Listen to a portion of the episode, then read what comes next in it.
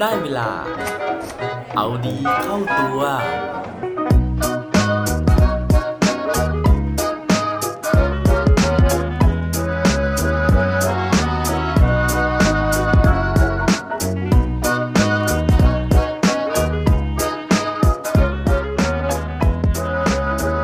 เราจะเป็นคนดีกันไปทำไมครับสวัสดีครับ พบกับผมชัชวานแสงปรีดีกร และรายการเอาดีเข้าตัว รายการที่จะคอยมาหมั่นเติมวิตามินดีดด้วยเรื่องราวแล้วก็แรงบันดาลใจ เพื่อเพิ่มพลังและภูมิต้านทานในการใช้ชีวิตให้กับพวกเราในทุกๆวัน วันนี้ผมอยากจะมาชวนคุยกันถึงเรื่องของการทำความดีแล้วก็คนดีนะฮะไม่ใช่อะไรนะครับเพราะว่าผมเพิ่งไปเจอประสบการณ์เรื่องดีๆนะครับ ที่มีคนเนี่ยมอบสิ่งดีๆ ให้กับผมนะฮะเรื่องของเรื่องก็คือว่าวันก่อนนะฮะที่ผมพูดถึง กรุ๊ปนะครับใน Facebook นะฮะที่มีคนเนี่ยเอาหนังสือมาปล่อยในราคา 50%นะครับซึ่งผมเนี่ยก็ได้ไป confirm นะฮะไปกดซื้อเนี่ยมาหลายครั้งแล้วนะครับแต่ว่ารอบที่ผ่านมานะฮะปรากฏว่ามันมีหนังสือที่ผมเห็นหน้าปกนะครับแล้วก็ผมเนี่ยอยากที่จะลองอ่านเล่มนี้นะฮะเผื่อที่จะมีประโยชน์นะครับแล้วก็เอามาจัดเป็นเนื้อหารายการในพอดแคสต์ได้นะครับผมก็เลยทักไปนะครับเพื่อที่จะ confirm หนังสือเล่มนั้น ซึ่งผมก็ confirm ได้ด้วยนะฮะ แต่ปรากฏว่าคนขายนะฮะ คนที่เอามาโพสต์เนี่ยเขาเปลี่ยนใจนะครับ แล้วก็เขาบอกว่าเขาอยากที่จะเก็บหนังสือเล่มนั้นเนี่ยเอาไว้อ่านเอง ตอนนั้นนะฮะก็รู้สึก fail นิดนึงนะครับว่าโอ้โห อุตส่าห์ไปกด confirm ได้นะฮะ อุตส่าห์ใช้ความเร็วนะครับในการที่จะไปกดแย่งมาได้ แต่ว่าสุดท้ายเขาไม่ขายซะอย่างนั้นนะครับก็เลยไม่รู้จะทำยังไงนะฮะ ก็เลยขอไปหน้าบางๆนะครับ บอกคนที่เขามาโพสต์ขายว่า ถ้าอย่างนั้นเนี่ย ผมไม่ซื้อก็ได้นะฮะแต่ว่าผมขอยืมหนังสือเล่มนั้นแทนได้ไหมนะครับ เดชะบุญนะฮะเนื่องจากว่าบุญเก่าเนี่ยยังมีอยู่ เพราะว่าผมเนี่ยเคย confirm ซื้อหนังสือของเขาไปหลายเล่มแล้วนะครับเขาก็เลยบอกว่าถ้าอย่างนั้นนะฮะเขาให้ยืมก็ได้นะครับนอกจากจะให้ยืมเล่มเดียวแล้วนะฮะยังให้ยืมอีกเล่มหนึ่งที่ผมเนี่ยเคยไปกด confirm แล้วก็เขาเปลี่ยนใจไม่ขายมาก่อนหน้านี้แล้วด้วยเหมือนกันนะครับก็เลยได้หนังสือมา 2 เล่มนะครับมาอ่านโดยที่เสียค่าส่งนะฮะเพราะว่าเขาขอให้ผมเนี่ยออกค่าส่งด้วยตัวเองนะครับก็เดี๋ยวได้รับแล้วนะฮะตอนนี้ก็ถ้าอ่านจบแล้วก็จะรีบไปส่งคืนนะครับ นั่นก็เป็นเรื่องราวดีๆนะฮะของคนดีๆ ที่มาแบ่งปันนะครับ ให้ชีวิตของเราเนี่ยมันหัวใจฟูๆแบบนี้นะฮะแต่หลายคนนะครับก็อาจจะตั้งคำถามว่า โอ้โหนะฮะเราจะทำเรื่องดีๆ แบบนี้ไปทำไมนะฮะทำไมเราถึงจะต้องเป็นคนดีด้วยนะครับ เพราะว่าการที่เราไม่จำเป็นต้องเป็นคนดีเนี่ย มันก็สามารถที่จะมีชีวิตอยู่ได้แบบปกติแล้วนะฮะ วันนี้นะครับก็เลยขออนุญาตหยิบเนื้อหาในหนังสือเล่มนี้นะฮะที่ได้รับการให้หยิบยืมมานะครับหนังสือเนี่ยชื่อว่าจงยืนหยัดเพื่อฝันของคุณเอง ซึ่งเล่มนี้นะครับเป็นหนังสือแปลนะฮะจากสำนักพิมพ์วารานะครับแล้วก็เรียบเรียงโดย People's Daily News Media Center นะฮะแปลโดยคุณวันวิสาศักดิ์สัมพันธ์กุลนะครับ โดยที่ในเล่มนะฮะเขาก็จะไปรวบรวมบทความนะครับจากนักเขียนชาวจีนนะครับ มาแล้วก็พิมพ์เป็นเล่มนะฮะโดยแต่ละบทเนี่ยก็จะพูดถึงเรื่องราวนะฮะหลักในการใช้ชีวิตนะครับตัวอย่างในชีวิตประจำวันที่ผู้เขียนเนี่ยเขาไปเจอมาเพื่อที่จะอินสปายนะฮะหรือว่าเพื่อที่จะบันดาลแรงให้กับเราในการที่จะลุกสู้นะครับ หรือว่าลุกสู้นี่พูดถึงแล้วนึกถึงแบบขนลุกสู้นะฮะแต่ว่าจริงๆคือลุกขึ้นมาสู้นะครับ กับวันแย่ๆนะหรือว่าสถานการณ์ต่างๆ ในชีวิตของเราได้ โดยที่ในบทที่ผมชอบนะครับ ก็เดี๋ยวขอหยิบขึ้นมาสักบท 2 บทนะฮะโดยอีกบทหนึ่งอาจจะเก็บไว้คราวหน้านะครับ แต่ว่าสำหรับบทในวันนี้นะฮะเขาพูดถึงคำถามที่ผมถามไปในตอนต้นเลยนะครับว่าทำไมเราถึงต้องเป็นคนดีนะครับ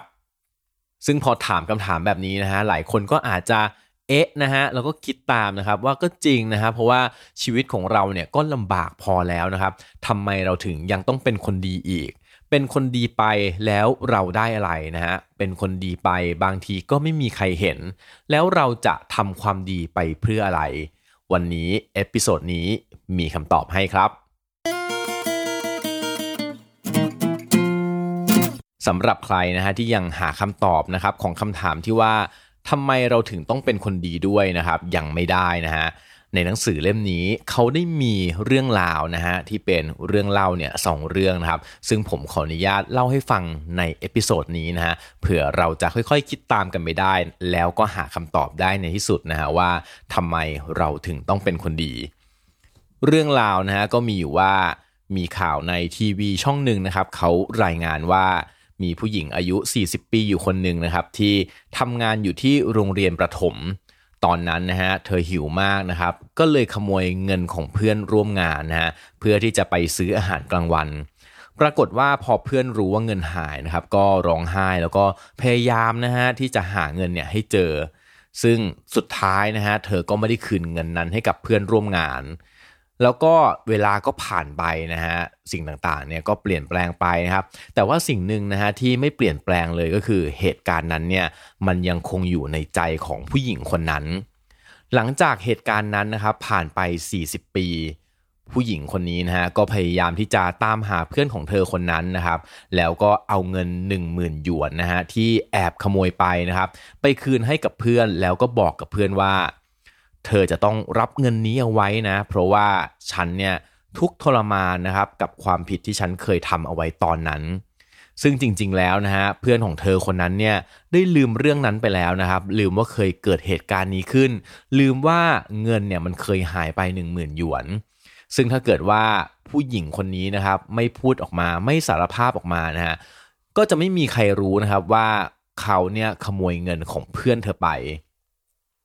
แต่คนหนึ่งนะฮะที่ไม่มีวันลืมเลยนะครับ นั่นก็คือตัวของผู้หญิงคนนั้นเองนะฮะเพราะว่าเธอเนี่ยต้องทุกทนทรมานนะครับกับความรู้สึกของเธอ แล้วก็พยายามที่จะไปตามหาเพื่อน แล้วก็คืนเงินให้กับเพื่อนคนนั้นให้ได้ โดยที่หวังว่าเพื่อนเนี่ยจะยกโทษให้กับเธอ แล้วก็สามารถที่จะปลดปล่อยความอึดอัดในหัวใจของเธอออกไปได้ในที่สุด อีกเรื่องหนึ่งนะฮะที่ผมอยากจะยกตัวอย่างเอามาเล่าให้ฟังนะครับ ในหนังสือเล่มนี้เนี่ยเขาก็เล่านะฮะว่าผู้เขียนเนี่ยมีเพื่อนคนหนึ่งนะฮะที่เป็นเชฟนะครับแล้วก็เขาเนี่ยไปทานอาหารด้วยกันนะฮะปรากฏว่าเชฟคนนี้นะครับก็ไปพบบางอย่างในอาหารนะฮะก็เลยหยิบขึ้นมาดูนะครับ แล้วก็ปรากฏว่ามันเป็นหัวหอมนะฮะที่ไหม้นะครับก็คือใช้ไฟแรงไปนะฮะแล้วก็เลยมี ความไหม้อยู่นะฮะทำให้เชฟคนนี้ตัดสินใจที่จะไม่กินอาหารนะครับคือเขาบอกว่าเขากินไม่ลงนะฮะเพราะว่าเขาบอกว่าเนื่องจากการที่เขาทำงานอยู่ที่ร้านอาหารนะฮะเขาก็เลยรู้ว่าร้านอาหารแทบจะทุกร้านเลยนะครับที่ขายอาหารอยู่นอกบ้านเนี่ยนะครับสกกระปรกขนาดไหน สาเหตุที่เขาคิดแบบนั้นนะฮะก็เพราะว่าแม้แต่ตอนที่เขาทำกับข้าวให้ลูกค้าทานเองครับตอนที่เขาเป็นเชฟเนี่ย ครัวของเขาเองก็สกปรกนะฮะแล้วอาหารที่เขาทำเนี่ยบางครั้งมันก็สกปรกเขาก็เลยคิดนะครับว่าคนอื่นเนี่ยก็คงที่จะเป็นเหมือนกันนะฮะเพราะฉะนั้นแค่หัวหอมไม่แค่นั้นนะครับมันก็เลยทำให้เขาเนี่ยจินตนาการแล้วก็นึกไปถึงเรื่องราวความสกปรกอื่น ๆ ที่อยู่ในครัวแล้วก็ถึงแม้ว่าจะไม่ใช่หัวหอมนะฮะเขาก็คงกินไม่ได้เหมือนกันนะครับ เพราะว่าในหนังสือเนี่ยเขาเปรียบเปรยเอาไว้นะฮะว่า คนที่สร้างบ้านไม่แข็งแรงนะครับ ก็มักจะคอยกังวลอยู่นะฮะว่าบ้านเนี่ยมันจะพังเข้าสักวันหนึ่ง ทั้งสองเรื่องนะฮะกำลังบอกอะไรเรานะครับสำหรับผมนะฮะหลังจากที่อ่านสองเรื่องราวนี้แล้วนะครับผมคิดว่า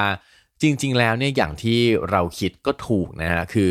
ถึงแม้ว่าเราจะไม่ได้เป็นคนดีนะฮะเราจะทำความผิดเล็กๆ น้อยๆ บ้าง โลกนี้ก็ไม่ได้เปลี่ยนแปลงอะไรนะฮะ คือไม่มีใครรู้หรอกนะครับว่าเราเนี่ยทำอะไรบ้าง แต่ว่าสิ่งหนึ่งนะฮะที่มันส่งผลกระทบต่อตัวเราอย่างรุนแรงเลยเนี่ยคือไม่ใช่คนอื่นนะฮะ แต่ว่าเป็นตัวของเราเองนะครับ เป็นความรู้สึกระแวงนะฮะ เป็นความรู้สึกผิดนะครับที่อยู่ในจิตใจของเรา แล้วมันก็ส่งผลกระทบนะฮะต่อการใช้ชีวิตของเราเหมือนเชฟคนนั้นนะฮะที่เขารู้ว่าลึกๆแล้วเนี่ยตัวเขาเองนะฮะทำอาหารสกปรก เขาก็เลยมองโลกในแง่ร้าย คิดว่าคนอื่นทำอาหารสกปรกเหมือนกับเขาทำให้เขาเนี่ยไม่สามารถที่จะเพลิดเพลินนะครับไปกับการรับประทานอาหารนอกบ้านได้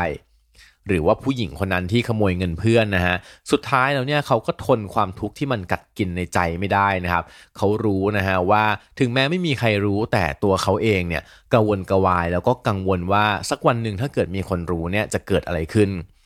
เรื่องราวนี้นะฮะทำให้ผมนึกถึงย้อนไปนะฮะเมื่อสักประมาณ 4-5 episode ก่อนนะครับที่ผมเล่าให้ฟังนะฮะว่าผมเนี่ยไปเล่นแบดนะครับแล้วก็ได้รับเงินทอนผิดมา จริง ๆ แล้วเนี่ยไม่มีใครรู้เลยนะฮะว่าเจ้าของคอร์ทเนี่ยทอนเงินผิดนะครับแต่ว่าผมเนี่ยก็ตัดสินใจที่จะเอาเงินไปคืนนะฮะเพราะว่าเขาทอนผิดมาถึง 900 บาท นั่นไม่ใช่เพราะว่าอะไรนะฮะแต่เพราะว่าผมเนี่ยเกิดความรู้สึกว่าถ้าเกิดวันหนึ่งเขารู้มาล่ะ ผมจะกลับมาเล่นแบดที่คอร์ดนี้ได้อีกหรือเปล่า ผมจะมองหน้าคนในคอร์ดได้อีกหรือเปล่า ถ้าเกิดว่าความจริงมันเปิดเผย ซึ่งตอนที่เอาเงินไปคืนนะครับก็ปรากฏว่าเขาไม่รู้เรื่องเลยจริงๆนะฮะแต่ว่าสิ่งหนึ่งที่ผมได้รับมานะครับมันก็คือความสบายใจนั่นเอง ในหนังสือบทนี้นะฮะเขาก็เลยสรุปนะครับบอกว่า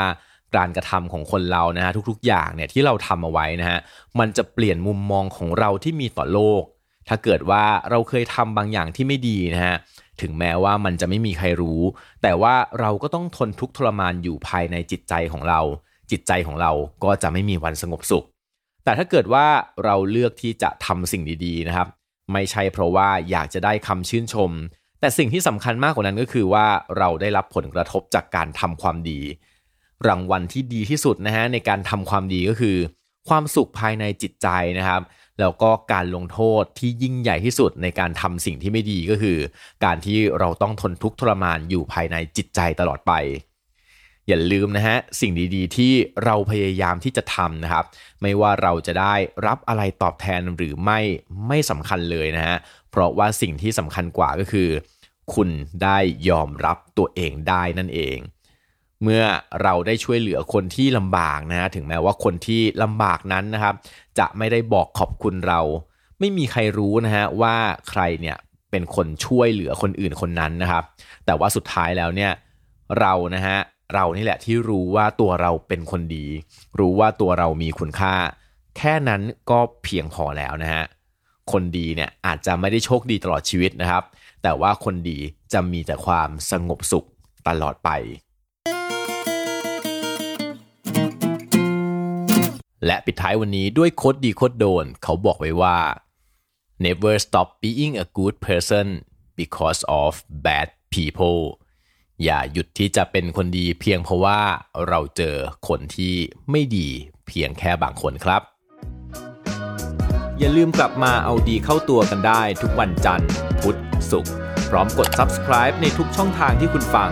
รวมถึงกดไลค์กดแชร์ พื่อแบ่งปันเรื่องราวดีๆ ให้กับเพื่อนๆของคุณผ่านทุกช่องทางโซเชียลมีเดีย สุดท้ายนี้ขอให้วันนี้เป็นวันดีๆ ของพวกเราทุกคน สวัสดีครับ